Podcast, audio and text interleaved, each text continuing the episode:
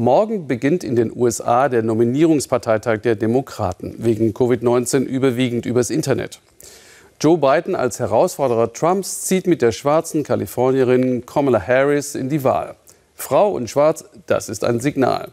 Natürlich auch an die schwarze Wählerschaft. Die stellt etwa 12 Prozent der Wahlberechtigten in den USA. Aber wenn Biden glauben sollte, er haben deren Stimmen wegen Harris garantiert, da könnte er sich täuschen. Claudia Buckenmeier über Erwartungen an die beiden.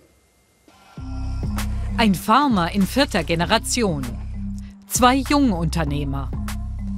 Der Landwirt und die Städter. Viele Schwarze wollen einen Wechsel im Weißen Haus. John Boyd ist einer der wenigen schwarzen Farmer in Virginia. Nur noch 5% aller amerikanischen Landwirte sind schwarz. Seine Erwartungen an die Demokraten hoch.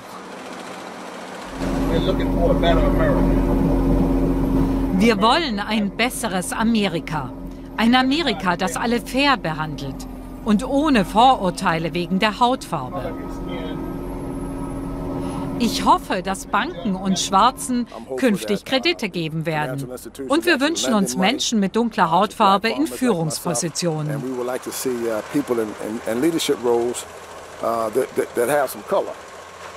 Aber all diese Themen müssen warten bis nach der Wahl.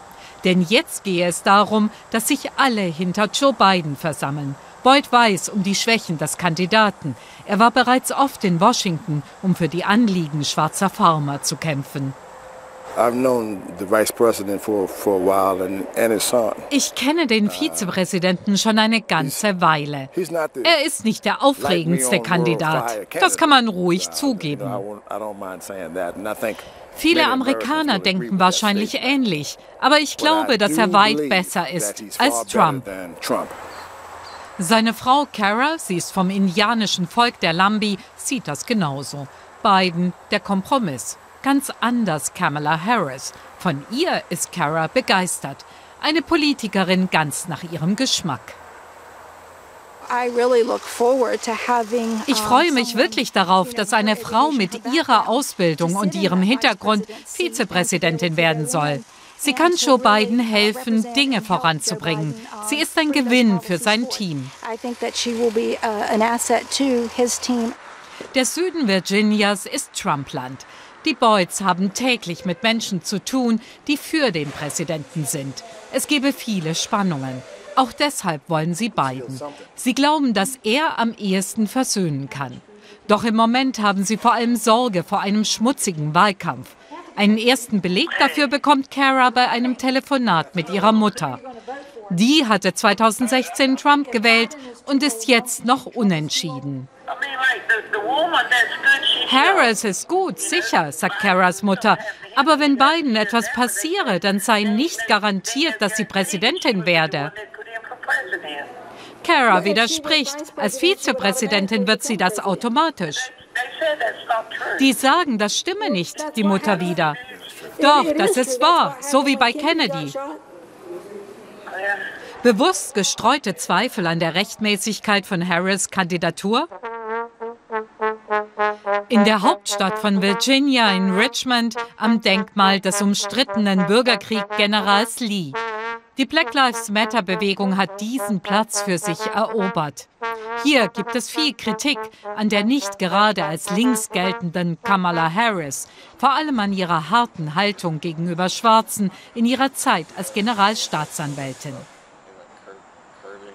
Nico und Earl verstehen das, aber es gehe jetzt darum, das kleinere Übel zu wählen, Dahinter müsse alles andere zurückstehen.